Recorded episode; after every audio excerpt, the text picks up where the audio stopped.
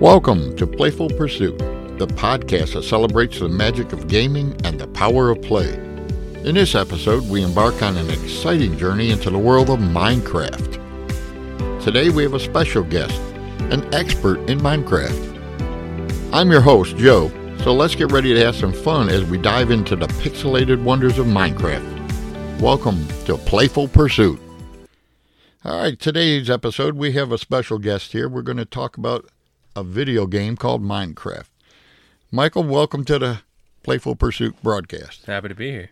Yeah, um, th- this game's been out for a while since 2011, Mm-hmm. and I heard you were really involved in playing a lot of it. Yes, I, I have been since nearly the creation of the game. Really, Um, it's probably one of my favorites all time. Uh, I've always enjoyed it. It seems like a more mellow paced. Um, it can be a little difficult at times. It can be fun at times. It can be very stressful at times. It's a matter of um, what you play and how you play. Yeah. well, for someone who's never played it before that's listening, Mhm. can you give a quick synopsis of what this game's about? So essentially, you, whenever you first load into a Minecraft world or realm, you can choose to play by yourself. You can choose to play with other friends. You can start off by mining, of course, for logs, dirt, anything you decide you want to build, maybe a starter house with. And then eventually you'll go on to find different ores like iron, go on to find different ores like iron, copper, diamonds, stuff stuff like that, and you can use those to craft weapons. And those weapons are used to help defend your home, defend uh, anything you build. Your maybe you build a farm from the um, the evils that possess the night in the world, such as skeletons, zombies, um, creepers. Creepers are the little green things that most people know about because they explode, and they're menaces to the game. I hate them. I Oh, yeah. remember them. Oh yes. um, but um, in all of it, there's not really a set mission to the game. It's kind of free freelance. You do what you want. You can eventually there's like tasks and stuff you can do. There's like eventually you can discover how to find the Nether portal, or fight the Wither, or even defeat the Ender Dragon. It's all a matter of your own pace and how you want to do it.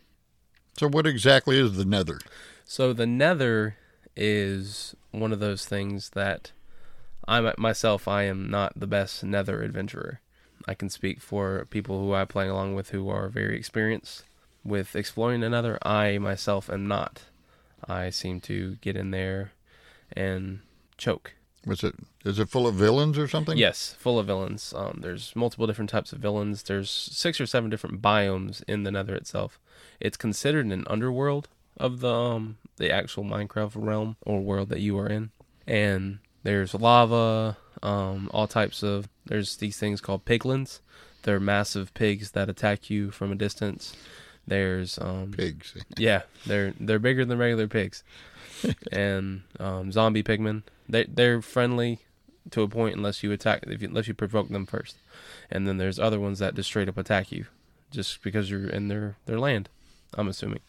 Well, I remember when I put- was playing, it's been a few years, I always enjoyed the part where I was digging down and all of a sudden there was a cavern I fell into and there's a whole new world underneath the ground. Yep.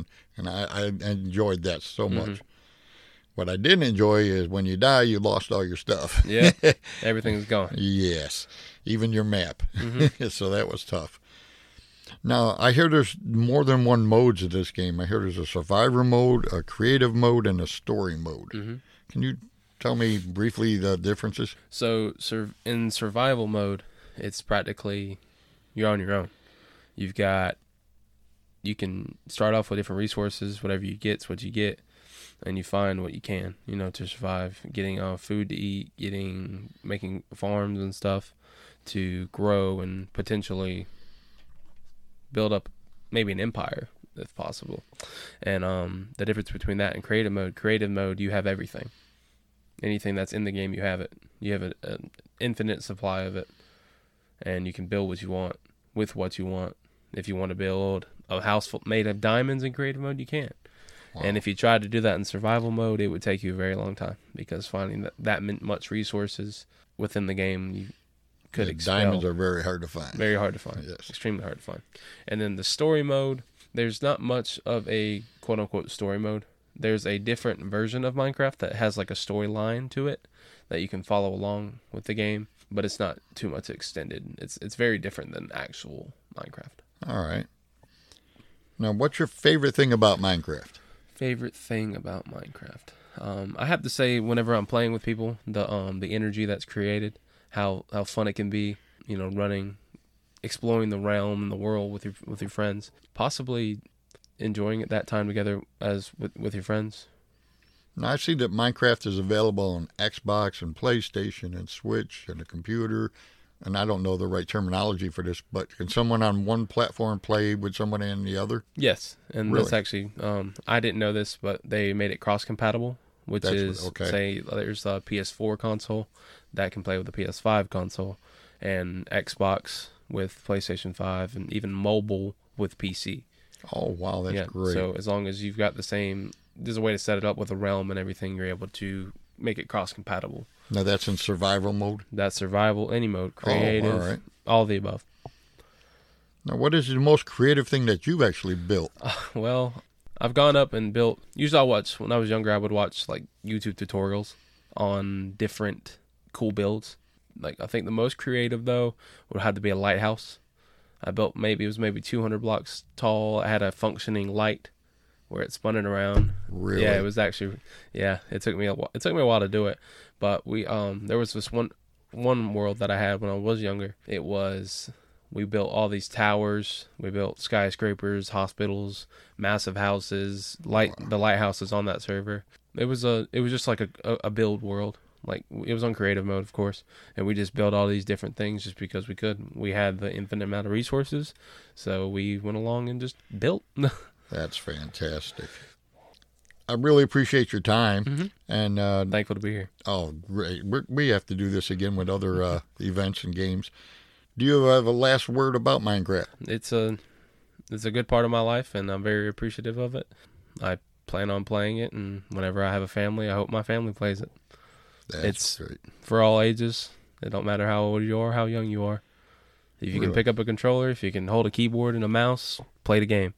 My granddaughter's playing it on Switch. Oh, yeah, yeah. yeah, it's unbelievable. It's awesome. Well, Michael, thank you very much for coming, and Yes, uh, hopefully we'll see you again in another episode. Awesome. I hope to be here. Thank you. Yes, sir. Well, that's a great episode. Thank you, Michael, for showing up. I really appreciate it. If you have any questions for Michael or myself on Minecraft or any other gaming or fun events, you can contact me at playfulpursuit at yahoo.com. And we also have a group on Facebook. Have a great week, and we'll see you next week. Goodbye.